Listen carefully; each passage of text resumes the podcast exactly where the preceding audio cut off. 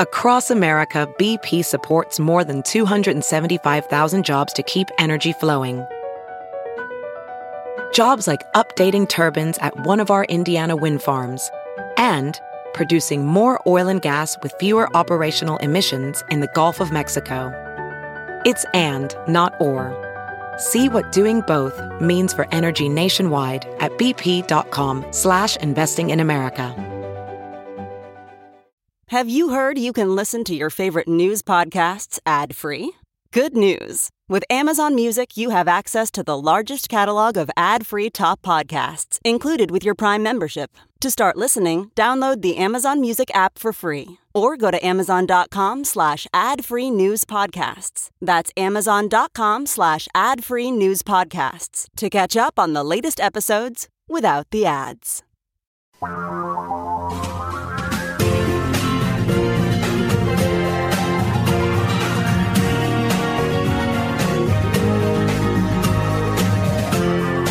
This is the Thom Hartmann Program. Well, greetings, my friends, patriots, lovers of democracy, truth and justice, believers in peace, freedom, and the American way. Thom Hartmann here with you. I want to get into this issue of herd immunity. If you caught Donald Trump's town hall with George Stephanopoulos on ABC News, George was basically, you know, he said, Well, what are you going to do about the virus? And Trump said, Well, it's just going to go away. And George was like, Well, how does that happen? And Trump was like, Well, you know, when enough people get infected, you no longer have the disease spreading. It's called herd. And he started to say immunity and then realized you can't use that phrase. That phrase is like, you know, it's just a word you don't say in polite company anymore what was it, Hancock, Hitchcock, whatever his name is, you know, the uh, health minister of the UK had used that phrase for a while, and Boris Johnson had used that phrase for a while and they just got trashed for it. And by the way, because they basically pissed away months of time trying their herd immunity strategy and killing thousands of people in the process, now the UK is going back into lockdown because they didn't do it right. And they never did the extensive testing and contact tracing. See, the problem is that once you have an infection level above a certain threshold, and that's going to vary depending on geography and population density and the size of the country and how porous the borders are. And, you know, there's a whole bunch of variables here. But basically, once your infection level goes above a certain point, contact tracing and testing become damn near impossible. I mean, you can still test, but contact trace? Oh, okay, you just tested positive. Who have you seen in the last two weeks?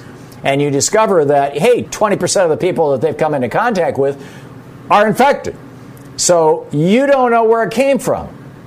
So the strategy that the UK employed and the strategy that the Trump administration is employing right now are going to make it really, really difficult for the next Prime Minister of the United Kingdom, or even Boris Johnson if he sticks around, or the next President of the United States, or even Trump if he wins another term, or steals another term. I mean, let's be honest about this. But in particular, if Joe Biden is president, it's going to make it very difficult for them to test and contact trace their way out of this because so many people will be carrying the virus. And this is, I believe, an intentional strategy on the part of the Trump administration. You will recall back in April and May and June, those of you who are longtime viewers or listeners to this program will remember very clearly my saying over and over and over again it is obvious to me that these guys are pursuing a herd immunity strategy. That whole thing, everything shifted on April 7th, as I've pointed out many times.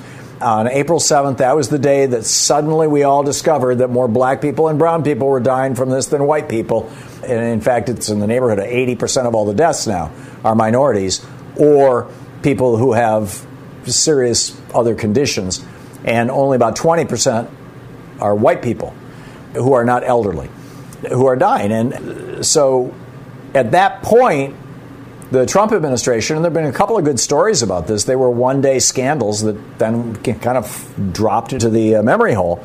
That then the Trump administration said, well, hey, if it's killing black people and it's killing people in blue states, And that was the argument, apparently, that Jared Kushner made. It's killing people in the blue states. Why are we bothering to come up with a national program? And so they abandoned it in the middle of April and said, let's go for herd immunity.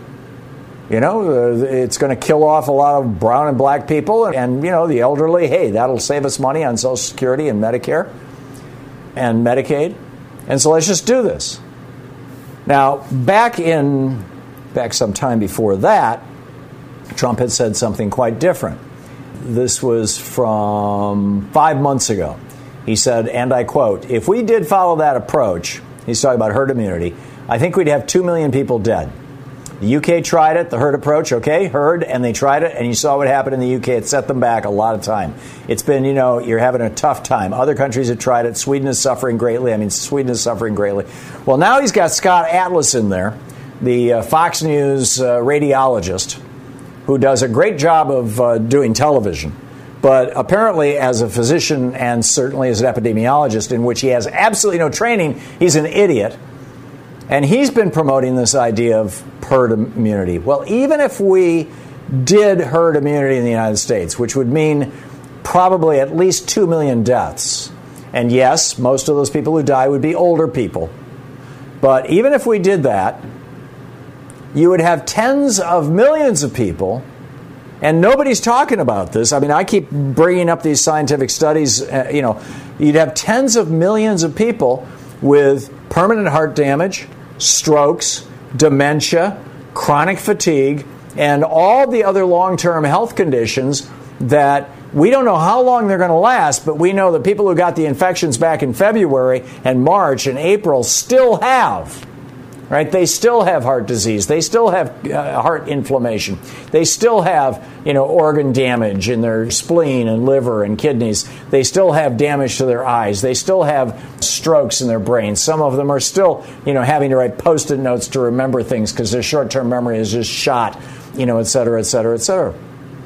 And then Atlas is saying, well, masks are not effective. Well, you know, Redfield, the head of the CDC, said, you know, a mask is actually more effective than a vaccine. And he's absolutely right. If everybody's wearing masks, you know, basically you don't need the vaccine. That's how Taiwan reached the point where they have not had a case of community transmission in Taiwan since April 12th. We got our first case on January 20th. They got their first case on January 21st. And they have not had a case since April 12th, and they haven't had a death in months in Taiwan because they did testing and contact tracing. But Trump, no, no, it's insane. And you know, the question, I guess, you know, one of the questions is how much of this is being fueled by white supremacy, and how much is just Trump being lazy.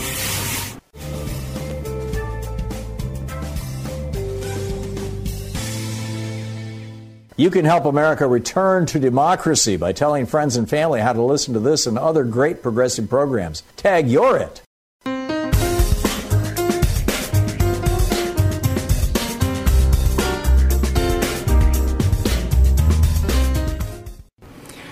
The Trump administration has not yet said it out loud that they're going for a herd immunity strategy. They have not said it out loud yet. But Trump was talking about herd mentality and how the virus will simply vanish when a certain threshold of people get infected. That's called herd immunity. And it requires about 70% of the population to get the disease.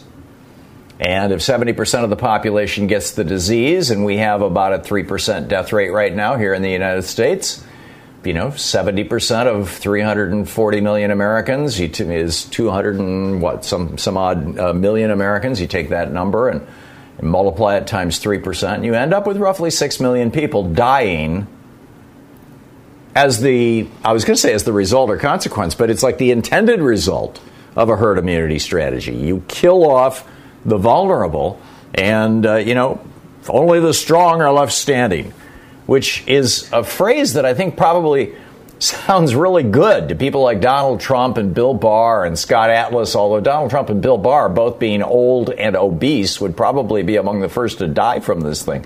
Not that I'm wishing that on anybody, I wouldn't. I mean, we're, increasingly we're learning that this virus you know, not only would we have 6 million dead Americans in the United States if we continue pursuing this policy. They, the Trump administration has stopped advising states. They've gotten control of the CDC and they've stopped advising states to have mask mandates. No more masks.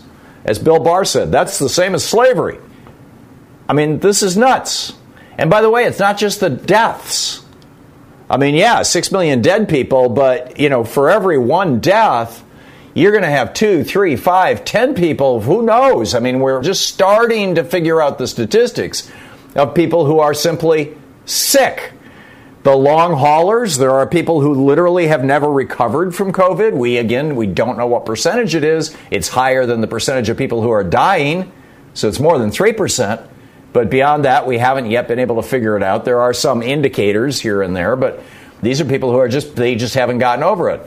You've got people who are experiencing strokes and micro strokes and mini strokes. You've got people who are experiencing dementia from having had COVID. In the United Kingdom, they looked at a group of people who were fully recovered, and none of them had been so seriously sick that they needed to be intubated. A couple of them were hospitalized to give oxygen, but that was it. These were people with mild to moderate cases. And about 80% of them had heart damage. We have athletes, top level athletes in the United States with heart damage now as a result of having had COVID. So, and that's just the beginning. I mean, this appears to damage the liver, the spleen, the kidneys, the eyes. I mean, it's just like it it has the potential to damage any organ in the body. So, with a herd immunity strategy, not only do you have 6 million dead, but you probably got 20, 30, 40 million permanently disabled Americans. Can you imagine just the cost of that? If suddenly 30 million Americans qualify for Social Security disability insurance? Oh, that's right. Trump's plan ends Social Security in three years. I forgot. He, he, issued an executive order that says that do not deduct Social Security taxes any longer from people's paychecks. And he's putting it into place with our military they're going to get a big bill in December if he doesn't get reelected. If he does get reelected, then he says he's just going to make it permanent, which means no more Social Security starting three years from now. Period. Goes to zero. So, why would he do this? Is it that he just wants to destroy America?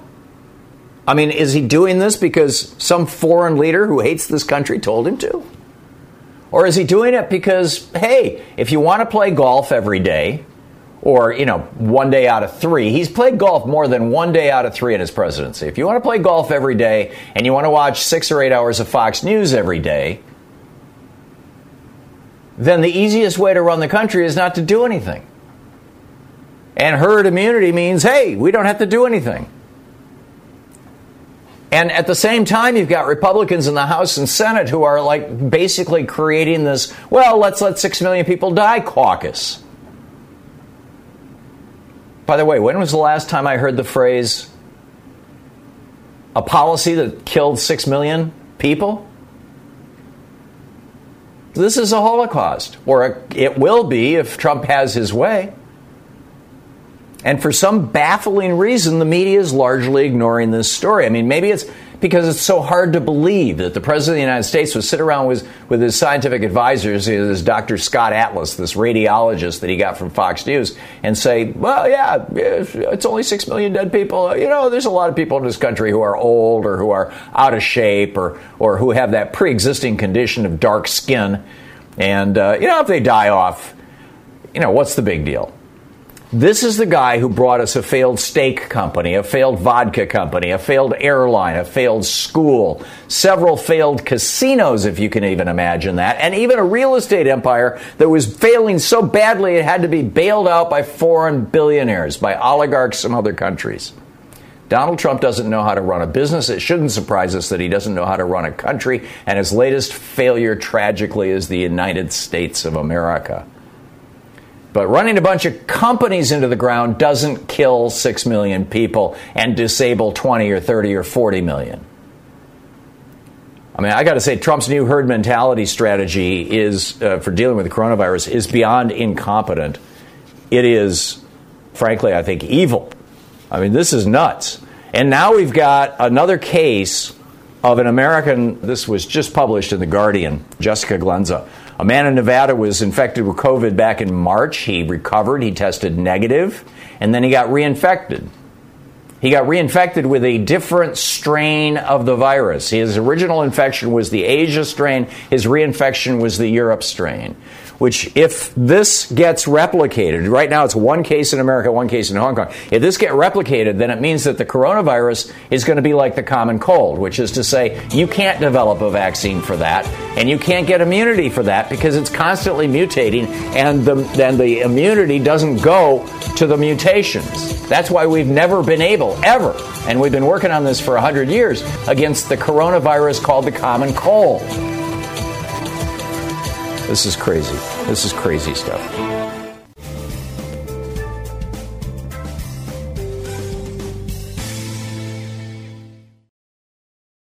Quick math the less your business spends on operations, on multiple systems, on delivering your product or service, the more margin you have and the more money you keep.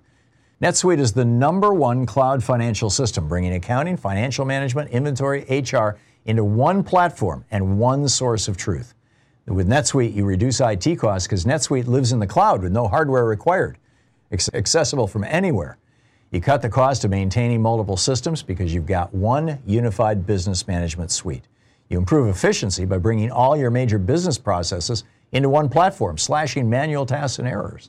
Over 37,000 companies have already made the move. So do the math. See how you'll profit with NetSuite. Now through April 15th, NetSuite is offering a one-of-a-kind flexible financing program. Just head over to netsuite.com slash Hartmann with two N's. netsuite.com slash Hartmann. That's netsuite.com slash Hartmann. As a professional welder, Shayna Ford uses Forge FX to practice over and over, which helps her improve her skills. The more muscle memory that you have, the smoother your weld is. Learn more at meta.com slash metaverse impact.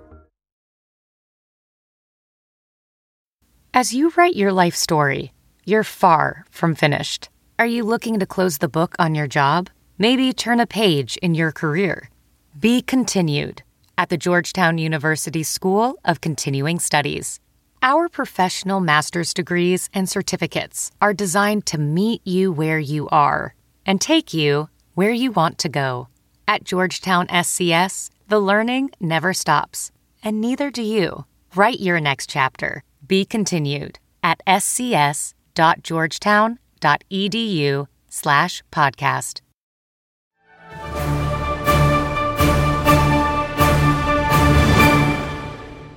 Uh, Mary in Arlington, Texas. Hey, Mary, what's on your mind today? Yes, thank you, Tom.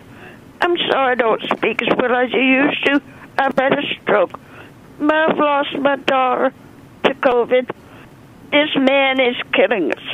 He is putting us in prison. And we've had a terrible time here. Me I'm so too. sorry to hear about your daughter. Tell us, tell us about her, Mary. She was a precious job. She um, was so afraid that she'd give it to me. So afraid that she's going to give it to me.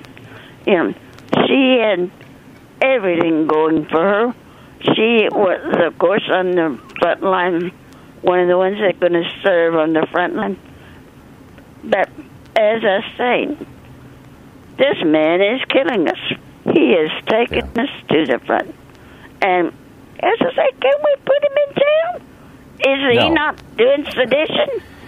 Well, you know that's that's kind of an yeah, it's kind of an open question, Mary. I mean, we now have the Attorney General saying that the people who are protesting, who are you know, engaged General, in property ah. damage, yeah, ah. right, are themselves uh, engaged in sedition. Mary, thank you for the call. I, I wish you the very best, and I'm so sorry to hear about your daughter.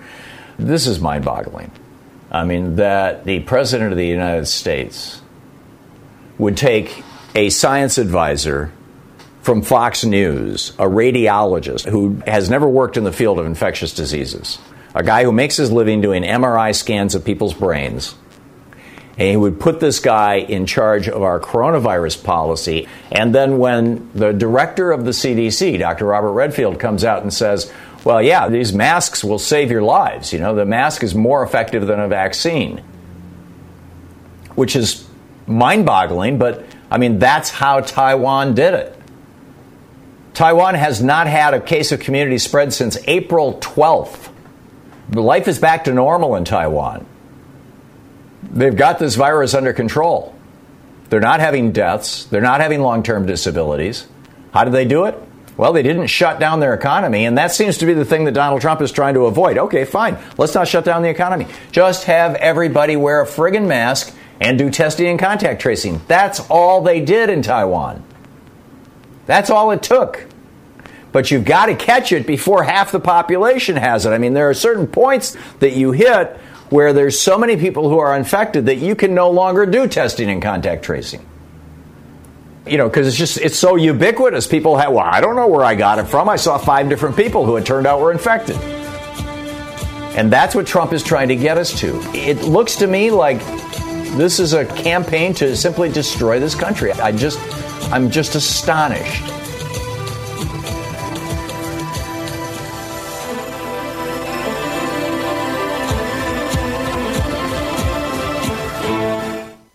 So it turns out back in November, the spy agencies in the United States were notifying the Trump administration that something's going on in China. Looks like another SARS outbreak. We, maybe we should get ready for this. It was ignored. I've got a new video up over at thomhartmann.com that basically goes through the whole timeline, all the way from, well, actually going back to 2018 when Trump disbanded three different anti pandemic agencies in the Department of Homeland Security, the National Security Council, and the executive branch. Just closed them down, fired the people. That was the end of that. How he ignored the intelligence in November, he ignored the intelligence in December, he ignored the epidemic now coming into the United States in January, he ignored it in February, just going the blow by blow timeline. And I think it's really worth having it all in one place, you know, a good recap, a good summary of this that you can refer to and you can share with your friends. It's all over at thomhartmann.com. You can check it out.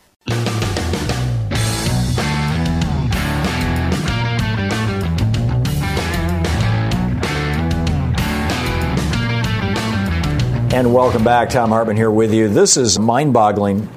The meatpacking folks, the meatpacking industry, particularly Smithfield Foods, a, a company owned by China but one of the largest meat packers in the United States, and an awful lot of their product goes to China.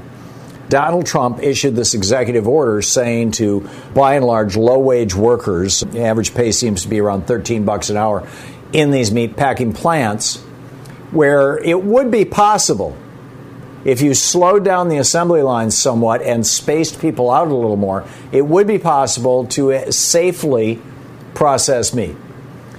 But these companies don't want to do that because that would reduce their profits. We're talking about multi billion dollar companies and insanely profitable companies. But they don't want to slow down the lines. And so, literally, hundreds of people have died in these meat processing plants. Over 10,000 people have become infected. And Donald Trump issued an executive order forcing them back to work without requiring the companies to change anything to make those workplaces safer. And people are dying in these places. And then this little slap on the wrist $13,400 fine for 200 dead people. You know, I mean, this is crazy. And that was Smithfield's uh, Sioux Falls plant. Again, a company, a Chinese owned company. But to make things even more bizarre, even worse, I mean, you may have already heard this part of the story. It was covered on MSNBC fairly extensively on Rachel Maddow show. But to make things even worse, it turns out that that executive order was drafted by the meatpacking industry. There's an article about this over in Common Dreams. It's reprinted over on Raw Story. USDA meatpacking industry collaborated to undermine COVID 19 response documents show they've got it. They've got it tied down. And I mean, this is this is just absolutely wrong, for lack of a better phrase. So, anyhow, let's pick up some of your phone calls here. Martha in uh, Menominee, Wisconsin. Hey, Martha, what's on your mind today? Hey, Tom. I want to add to some suggestion that people call stores that aren't enforcing the mask mandate. I can do one better. Locally, I guess I did a major overturn here in the state of Wisconsin. There's a large largest chain of convenience stores in the state owned by a very conservative family. out of La Crosse, Wisconsin. Went in there on the day that our Governor Tony Evers' mask mandate went into effect, and of course, they weren't enforcing it, had no signs up. I was at the cashier and I asked her if they were going to ask the gentleman behind me who was sneezing to put on a mask, and she said, We've been directed by company not to institute any confrontations. I said, Well, then I can't shop here, sorry. I left, got home, I was bothered, called corporate headquarters, asked for PR. Got a nice man on the phone, and I said, I got a problem. You're not enforcing the governor's mandate. Do you not care about your employees or your customers? And they said, Well, you know, we've been getting a lot of calls both ways. I said, Well, just so you know, we're giving you three days to get masks to give out, to put up signs you're enforcing it. And otherwise, we go on Facebook, Instagram, and we're going to let the kids on TikTok have it. We're instituting a hashtag boycott. I won't say the name of the store. Hashtag boycott. Name insert name of store. And I said the theme of the boycott is going to be really name of store a company from Bentonville, Arkansas cares more about the residents of Wisconsin, meaning Walmart, because Walmart is enforcing the mask mandate in my town. And I said, uh, We're going to go viral with this. It's going to be all over. Well, we're giving you three days. Guess what happened three days later? They instituted the mask mandate. They've got signs up in all their stores. So the Good on voice you, of one Martha. person can make a difference. It can make a difference. And I want everybody to you know, don't just call the store. You can do more. And if you're not socially, you know, active on social media, enlist, enlist some friends that are. So Margaret Mead was right. But yeah, never doubt that a small group of people can't change the world. Indeed, that's the only way it ever happens. Uh, you know, you are a, a warrior goddess, Martha. Thank you so much for sharing that story with us and giving us all a role model to emulate. That, that Thanks, was Tom. wonderful. Thank you. Yeah, good talking to you. Shay in Jacksonville, Florida. Hey, Shay, what's up? Good afternoon, Tom. Hey, Shay. I am, I am so just absolutely flabbergasted right now, and I'm almost at the point of despondency. I'm aggravated and irritated. I'm pretty much a even-headed and happy person, but there's just so much going on right now, um, and I'm frustrated because at the fact that Vice President Biden is not hitting back on the lies uh, more consistently that Trump is telling by saying that, you know, well, there are a lot of people out there doing that and most people are aware of his lies. Yeah, but nobody else is running for president but Vice President Biden and Trump. This is not the time to pull back and not also understand that this is a PR, public relations campaign. That's a lot of it. And if you are not able to convey the proper messaging, if you are not out there being able to get your base excited and to know that you are going to fight for them, then you're not going to have them really fighting the way that they need to fight in order to oust Trump and to So when Trump when Trump went out to. California, Shay, forgive the interruption, we Mhm. just have 30 seconds. Sure. When Trump Sure. went out to California, Biden came out and said he's a climate arsonist. After Trump's performance on ABC, Biden came out and said it was filled with lies. They are pushing back. I guess. I just, I don't know. I mean, It just, um, it just doesn't get the publicity. Yeah, I'm, there's just something missing. um, Yeah. And as far as, as No. uh, whether it's Trump or white supremacist, it's both. Mm-hmm. He's lazy and he's a white supremacist, and all the people that support him, a large portion of them are. Amen. I, I I absolutely agree. Shay, You're thank you. listening to Thom Hartmann. Visit thomhartmann.com for audio and video archives.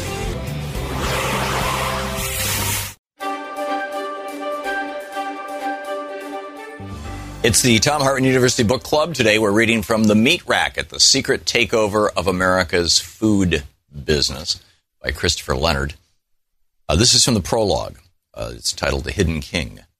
Nobody ever visits the stranded little community of Waldron, Arkansas. But even if they did, a tourist would never see the place for what it really is. Most outsiders would be fooled into thinking it was an actual small town. On any given morning, the residents awaken and begin their routine along Main Street. Old men park their pickup trucks by the curb in front of the Rock Cafe, which opens early for breakfast. As the cafe's booths and tables fill up, a congregation of old timers in cowboy hats gathers in a loose ring of aluminum chairs out front, smoking and talking and stubbing out their cigarette butts in a bucket full of sand. Later in the morning, Chambers Bank in the south end of town opens up, and the tellers cheerfully greet customers by name. On Thursday at noon, the livestock auction opens in a cavernous barn on the north side of town, drawing crowds of ranchers who haul steel trailers behind their trucks, with cows staring out between the horizontal slats. In the late afternoon, teenagers park their cars by the gazebo south of the auction barn, proudly displaying their Mustangs and Broncos like big game trophies. These events have a rhythm of their own, the clockwork functioning of a small town economy. But it's all just window dressing. All of it would cease to exist in a moment and have no impact whatsoever on the true Waldron or its true economic reason for being. The real tempo of the town's economic pulse is measured by the coming and going of semi trucks that roll down Main Street at periodic intervals, 24 hours a day, seven days a week. In the middle of the night, tanker trucks full of animal feed rumble past the empty stores and out onto country roads that lead into the hilly terrain that surrounds town. At dawn, other trucks trundle in from the hills, heaped high with battered metal crates full of chickens that exude clouds of white feathers along the highway. The tempo can be measured in the regular arrival of train cars full of grain and oil seeds that dump their loads at a feed mill that clanks and hums and churns all night. And in the parade of refrigerated trucks that pull up to a slaughterhouse near the feed mill and get loaded with pallets of frozen meat. This is the real functioning of Waldron, Arkansas, and its true reason for being. This is the heartbeat of Tyson Foods. The Tyson plant on the north end of Waldron is the only thing that keeps the town on the map. Appropriately, many residents simply refer to it as the complex. That's because the Tyson plant isn't just a factory, it's more like an entire small town economy consolidated into one property. The complex contains its own feed mill and hatchery, its own trucking line and slaughterhouse that covers several acres of land, and processes about 1 million dead chickens a week. The complex is like an economic dark star that has drawn into itself all the independent businesses that used to define a small town like Waldron, the kinds of businesses that were once the economic pillars of rural America. Of course, tourists to Waldron would never see the Tyson plant, and not just because it sits on the north fringe of town away from Main Street. Visitors are stopped at its front gate and forbidden from exploring its grounds. So a tourist would have to be content to stroll along the sidewalks downtown, observing the fake Main Street, the deceptive array of little businesses that make it seem like a community. This illusory appearance cloaks Tyson's existence all the way from its roots in rural America to the grocery store shelves and restaurant menus where its products finally reach American consumers. The average shopper is usually fooled when he or she peruses the meat aisle, seeing what appears to be an abundance of choices and products. Tyson brand name wouldn't necessarily stand out with its logo gracing just a handful of products. But the rotisserie chicken slowly turning in its oven, the Bonici brand pepperoni, the Lady Aster brand chicken cordon bleu, the frozen chicken pot pie, and the Wright brand bacon all come from the same company, Tyson. And then there is all the unlabeled meat that Tyson floods into the U.S. food system every day. The meat served in cafeterias, nursing homes, fast food restaurants, and suburban eateries where more and more Americans eat their meals. There's a very good chance any of the meat purchased in these places was made by Tyson. Even if Tyson did not produce a given piece of meat, the consumer is really only picking between different versions of the same commodified beef, chicken, and pork that is produced throughout a system that Tyson pioneered. Tyson's few competitors have resorted to imitating the company's business model just to survive. This book aims to explore the vast hidden territory between the remote farms and towns like Waldron, where Tyson raises millions of animals, and the final point of contact where consumers buy the company's meat. Unseen between these two poles is a hidden power structure that has quietly reshaped U.S. rural economies while gaining unprecedented control over the nation's meat supply. Just a handful of companies produce nearly all the meat consumed in the United States, and Tyson is the king among them. The company sits atop a powerful oligarchy of corporations that determines how animals are raised, how much farmers get paid, and how meat is processed, all while reaping massive profits and remaining almost entirely opaque to the consumer. Because Tyson and its imitators are based in the geographic and economic fringes of America in forgotten places like Waldron, the company has managed to escape the scrutiny it deserves. While Tyson's operations are remote, the company's business practices affect virtually everyone. About 95% of Americans eat chicken, which means they almost certainly eat chicken produced by Tyson. And then it goes on from there. Book is The Meat Racket The Secret Takeover of America's Food Industry by Christopher Leonard.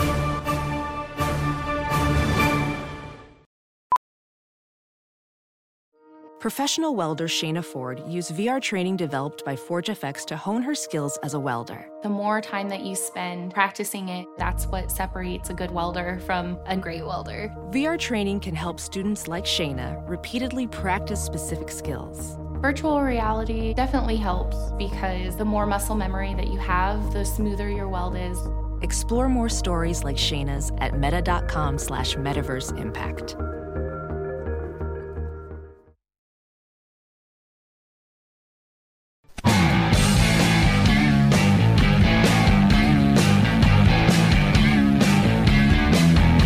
And welcome back. Thom Hartmann here with you. On the line with us is uh, Adrian Shelley. Adrian is the director of the Public Citizen Texas office, citizen.org. And uh, Adrian's Twitter handle is Adrian Shelley, S H E L L E Y. Adrian, welcome to the program. Tell me about the Trump administration's rollback of the methane rules. First of all, what were they, what are they now, and why does this matter?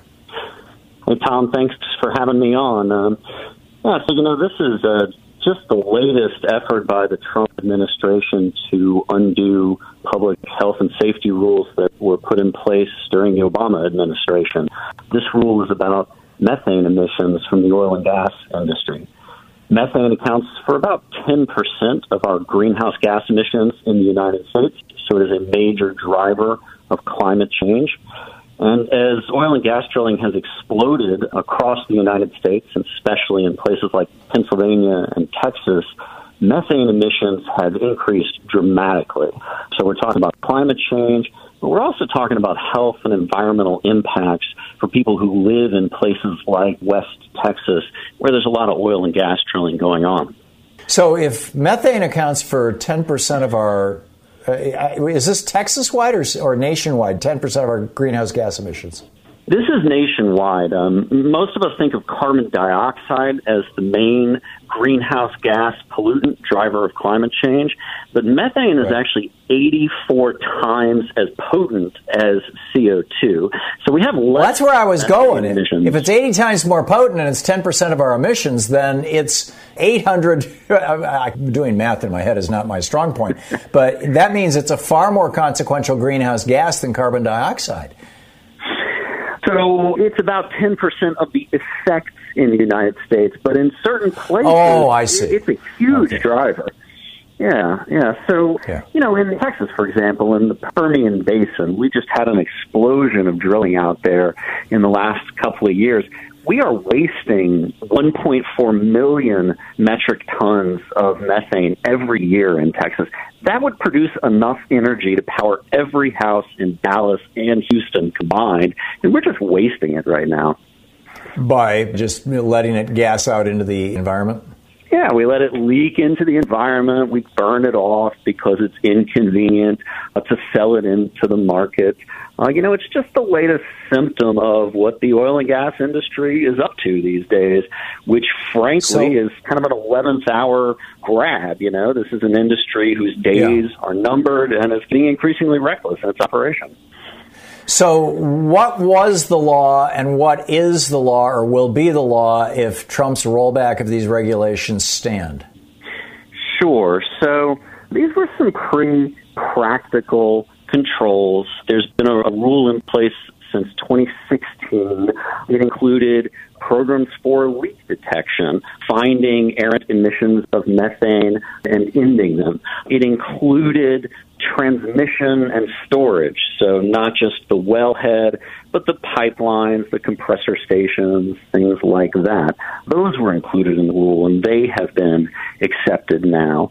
So it's basically undoing rules that were already in place. And in fact, rules that industry supported. The Obama era rules were supported by Shell, ExxonMobil, BP, you know, companies that understand that methane is a major problem and that people are demanding solutions.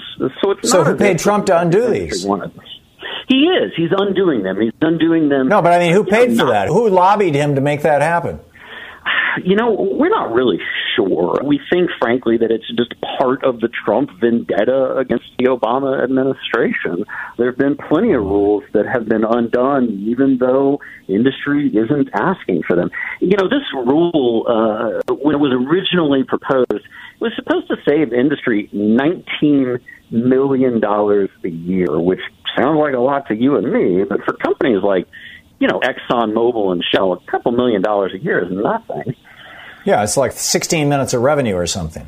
Sure, it's a if rounding that. error. So it's not a rule that industry was even asking for. You know, we went to Dallas and we spoke in opposition of this rule repeal, and there were representatives from industry right there next to us saying that they were okay with this rule. They were already operating under it.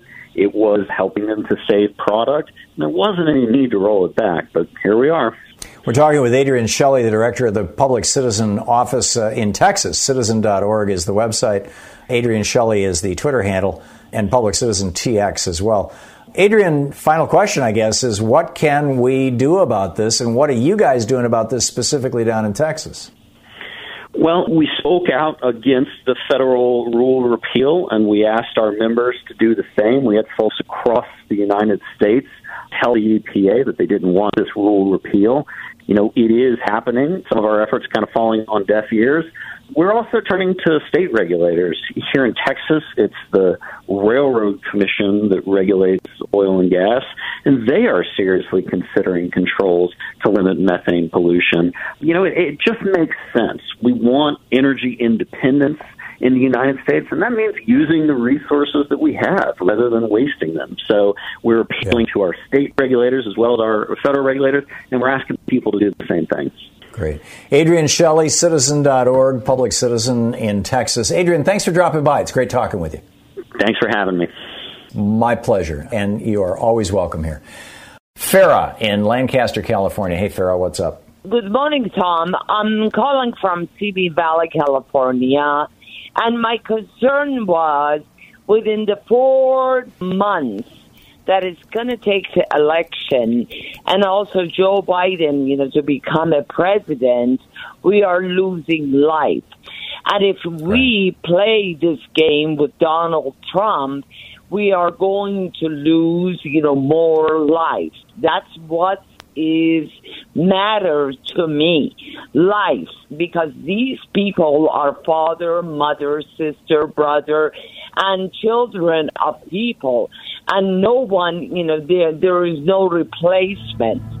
And please you know you know voice my opinion that this lunatic man he should step down asap from the white house because he is killing people i, I completely agree with you farah but if he steps down mike pence becomes president and he's just as bad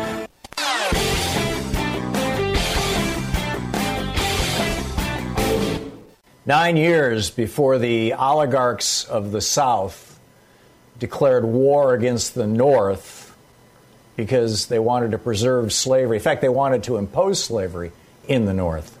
Uh, many of these guys that these monuments have been built to just came right out and said it. Uh, nine years before that began, Frederick Douglass gave a speech saying, What to the slave is the Fourth of July? a good and important question. It continues to be a question because slavery is still legal in the United States. The 13th Amendment said that slavery can only exist under the color of law. If somebody is, is charged or convicted of a crime, then they can be held as a slave. And it's still going on in the United States. In fact, it's the main reason why we have more prisoners than any other country in the world free labor. And then on top of that, we find that the police departments that get more 1033 equipment, they kill more people. Check it out at thomhartmann.com.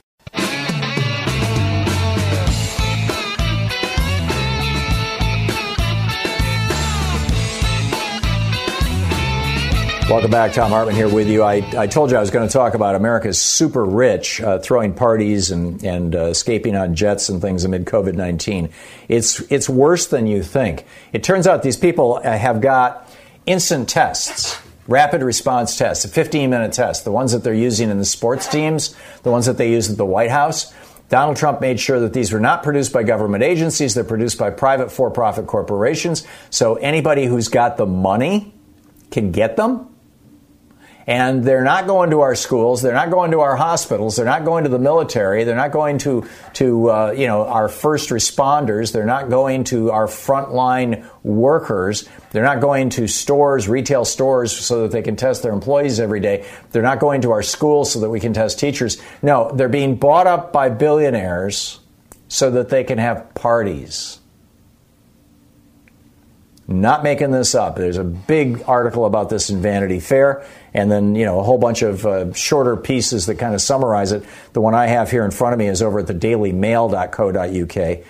Uh, by Emily Crane. America's super rich are throwing parties where guests are offered 15 minute rapid COVID 19 tests and using their private jets to avoid having to stay in hotspots amid the pandemic. While a thousand Americans are dying every day, Silicon Valley's elite have been carrying on with their lives and socializing as if everything was normal.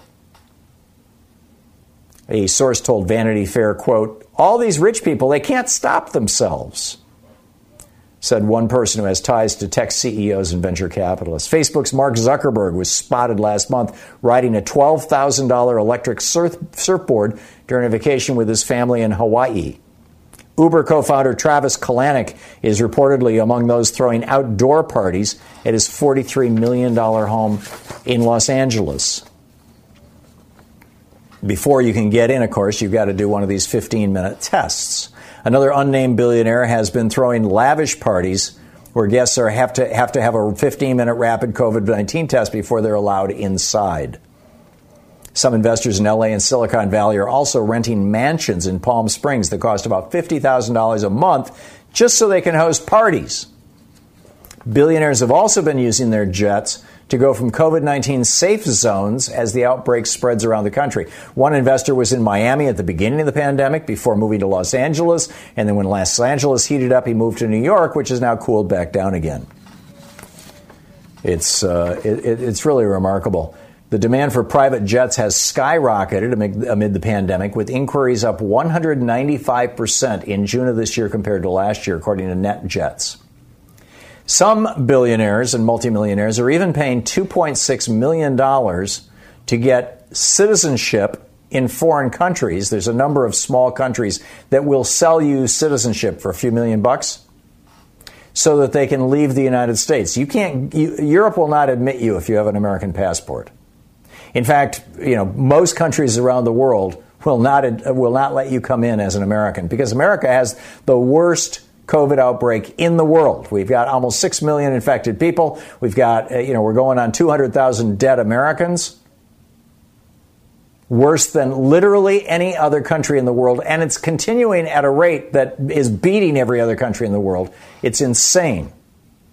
And countries won't let us in. So what's happening? Billionaires are buying citizenship in other countries so that they can fly in on their private jets.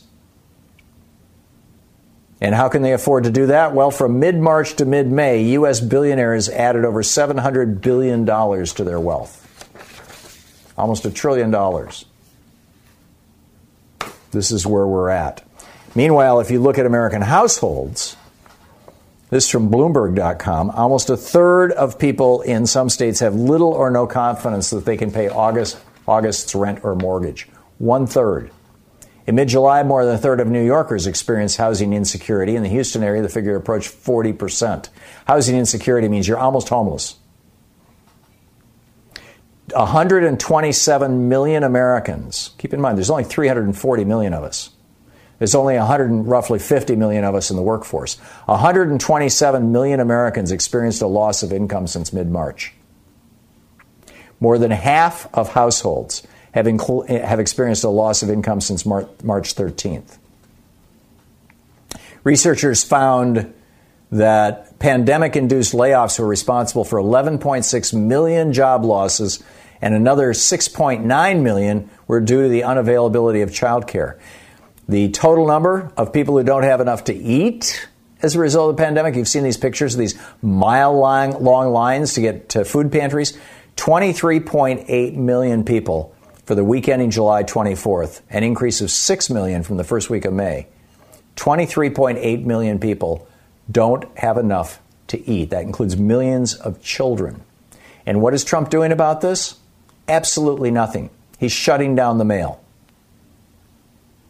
Centers for Disease Control and Prevention, in a study conducted in May and June, found that more than 10% of adults seriously considered suicide, a figure that is more than one quarter, rose to more than one quarter among 18 to 24 year olds. They also found a jump in substance abuse and mental health disorders.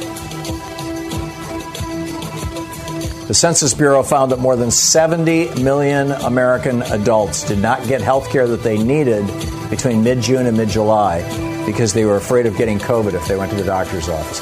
A lot of people with little problems are going to discover those little problems are big problems a few months down the road because of Trump's incompetence. You're listening to Thom Hartmann. The hidden history of the war on voting tells how the GOP has been stealing elections for decades and will again this year unless we stop them. We're putting together a series of American history books. It started with the hidden history of guns in the Second Amendment. Then we had the hidden history of the Supreme Court, the betrayal of America. Then the hidden history of the Republican war on voting. The hidden history of monopolies, how big business destroyed the American dream. And then next spring, it's going to be the hidden history of oligarchy and tyranny.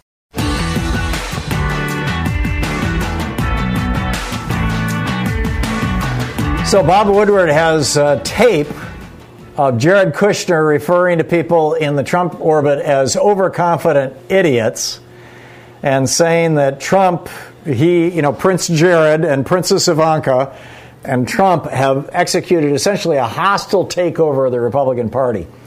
And Jared was on TV on the Today Show and said, Well, I've got tapes too. So they went to Woodward, and Woodward said, Well, I gave him the courtesy of telling him that I was recording him. He apparently never told me that he was recording me, although I suspect that he was. But, you know, in the future, we're going to be releasing a few more of these Jared tapes now that. I think, I think Prince Jared may have stepped in it. You know, we'll see how this shakes out. But anyhow. Meanwhile, in Texas, it looks like all of the information that people have has just gone to hell. I mean, it's really quite extraordinary. Last week, Texas hit the grim milestone of 10,000 people dead from coronavirus. Now, if you had 10,000 people in one state who were dead from say, some terrorist incident, I mean, this is three times the number of people who died in 9 11. If you had 10,000 people dead from that, we would, ha- I mean, that, that produced, one third of that produced the Department of Homeland Security and the Patriot Act.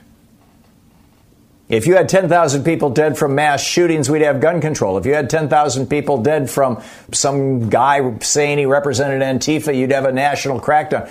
But Texas, Eh.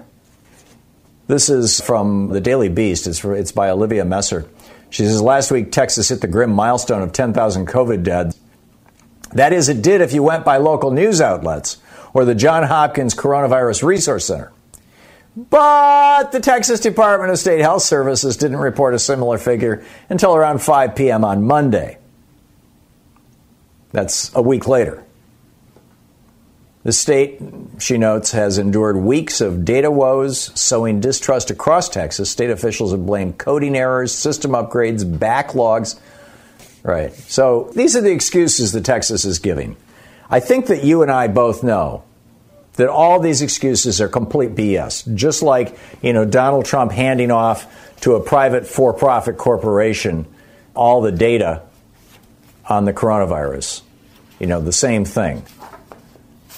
And by the way, let me just digress for a moment. This is at the federal level. Teletracking Technologies is a company that is owned by one very, very rich guy who may well be, I haven't seen specific evidence, but I'm seeing people all over the place talking about it, may well be a major Trump donor. He got a no bid contract to take over the database of COVID information in hospitals from the CDC. And when the Senate subpoenaed him, and said, We would like to talk to you. We would like to ask you questions about this giant multi million dollar no bid contract and why it is that the CDC used to report this information on a same day basis and you're not.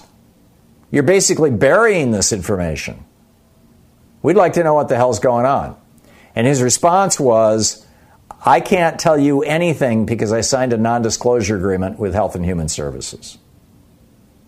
Trump doesn't just have porn stars and Playboy bunnies with whom he's had sex sign non disclosure agreements. He doesn't just have corrupt lawyers who cut deals with foreign oligarchs sign non disclosure agreements. He apparently is having private for profit corporations, in this case Teletracking Technologies, to which he has outsourced all of our information and news about the coronavirus. He has them sign non disclosure agreements. And they're using this to say, therefore, we can't talk to the United States Senate, who appropriated the damn $10 million that is being given to them. I mean, this is wrong on so many levels. This all happened back in July when Donald Trump announced that he was no longer going to have this information from hospitals go to the CDC, where it's gone for decades. The CDC has this. They've got it figured out. They got a website. They got they distribute the information. It's how hospitals know how to plan for what's coming down the road. All this kind of stuff. He took it all away from the CDC and gave it to, you know, a crony. The guy's name is Michael Zamagias. Z A M A G I A S who owns Teletracking, and he is a Pittsburgh real estate developer. Think about that for a minute. Our coronavirus information at a national level is no longer available to us and is scrambled since July because a real estate developer from Pittsburgh has been given a no bid contract to handle that data honest to God, not making this up. This is from the friggin' New York Times. The headline The manager of the Trump administration's new virus database refuses Senate questioning, citing a non disclosure agreement. The private healthcare technology vendor refused to answer questions from top Senate Democrats about its $10.2 million contract, saying it signed a non disclosure agreement with the Federal Department of HHS, of Health and Human Services. A spokeswoman for the Department of Health and Human Services said members of Congress should direct their inquiries to the government, not the company. But Senator Patty Murray of Washington, the top Democrat in the Senate Health Committee, sent a letter to the agency in June seeking similar information and has not received a reply. You get this? So Alex Azar, the guy who doubled the price of insulin when he was running Eli Lilly, he now runs our Health and Human Services Department. He's saying to the Senate, if you want to know about this private contract, with teletracking services and the Pittsburgh real estate developer, multimillionaire guy who owns it, that has deep sixed and buried our coronavirus information. You want to know about that? Ask us, ask the government agency. So Senator Murray reaches out to them and says, Yeah, we'd like to ask you about it. And they don't answer her emails or her letters. Now, maybe it's stuck in the mail, right? No, I say that facetiously. No answer. So then they reach out to the company itself and say, you know, we'd like you to tell us. The company says, no, I can't tell you because I signed a confidentiality agreement. This is the Trump administration saying, screw you to every American. This is Donald Trump telling us that he doesn't give a rat's ass about the health of Americans. He doesn't care about Americans who are dying from COVID. He doesn't care about young Americans, people in the 20s, 30s, and 40s who are getting COVID and 80% of them having long lasting heart damage. New study out. Mean, he doesn't care about that. He doesn't care about any of this stuff. He just cares about creating enough chaos that people will be afraid to go vote unless they happen to live in the Fox bubble where they think that it's just the flu. You know, which brings us back to the, you know, the statistic that I'll quote it. Among those who say they will vote by mail, 81% support Biden, 14% support Trump. So let's blow up the post office. I mean, this is evil. And now it's happening in Texas too. And, you know, do you think that Greg Abbott is just like, you know, first when the question was asked, okay, Texas, why is it that we can't get this information? And they said, oh, well, we've had coding errors. Well, then the coding errors were solved, and there's still no information. So why is it that we now can't get the information? And then they said, well, we're having system upgrades. And then after the system upgrades were done, well, can we get the information now? No, I'm sorry, we've got backlogs. Presumably caused by the coding errors and the system upgrades. So we wait and we wait and we say, uh, how about now? And they say, well, you know, we've had a change in methodology, so we're handling the data differently. So that old data will never be available, and the new data, we've got to run it through a whole new process. And I'm sorry, it's just going to take some time. And then finally, you know, people said, "Well, okay, you've had a few weeks to do that. What's what's your excuse now?" And the the new excuse is that the federal government, the Donald Trump administration, closed some of the testing centers. Honest to God, this is what the Abbott administration is telling the citizens of Texas. Olivia Messer reporting about it over at the Daily Beast. The vice chancellor for health affairs at the University of Texas system and a member of the Texas Medical Association COVID task force, Dr. David Lakey, said, and I quote, It's not making sense. Gee, you think? Lakey said, it, all of a sudden it looked like death skyrocketed. Well, that's because they were lying to us about what was happening before they could no longer cover it up. Mind boggling.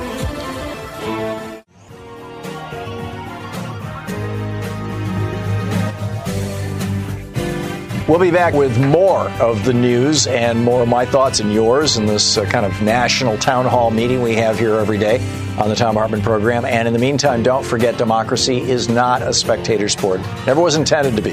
It requires you. So get out there, get active, tag, you're it. We'll see you tomorrow. You've been listening to Thom Hartmann. For audio and video archives, visit thomhartmann.com.